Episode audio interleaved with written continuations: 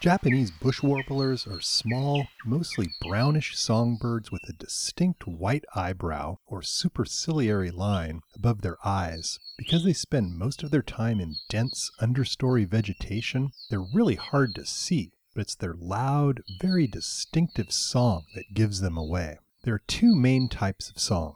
The first has a long introductory whistle ending in a syllable.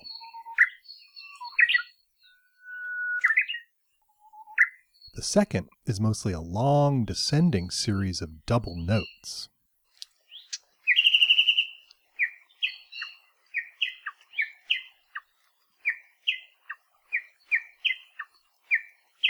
Known as uguisu in Japanese, they're one of the best known and loved songbirds in Japan.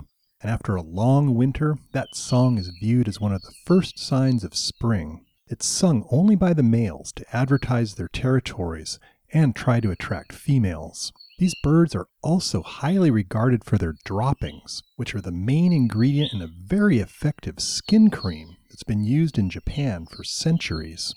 Hawaii is the only place in the world where Japanese bush warblers have become established outside their natural range.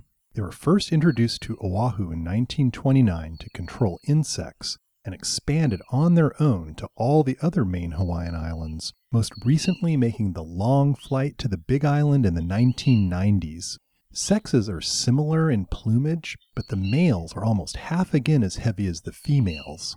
Unlike most other songbirds that are monogamous, male Japanese bush warblers are polygynous, where a male sets up a territory and pairs up with multiple nesting females.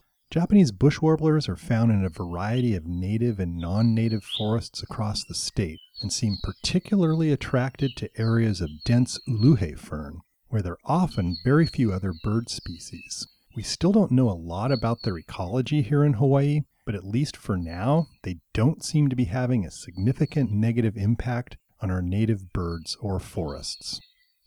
For Hawaii Public Radio, this is Patrick Hart from the U H Hilo Department of Biology.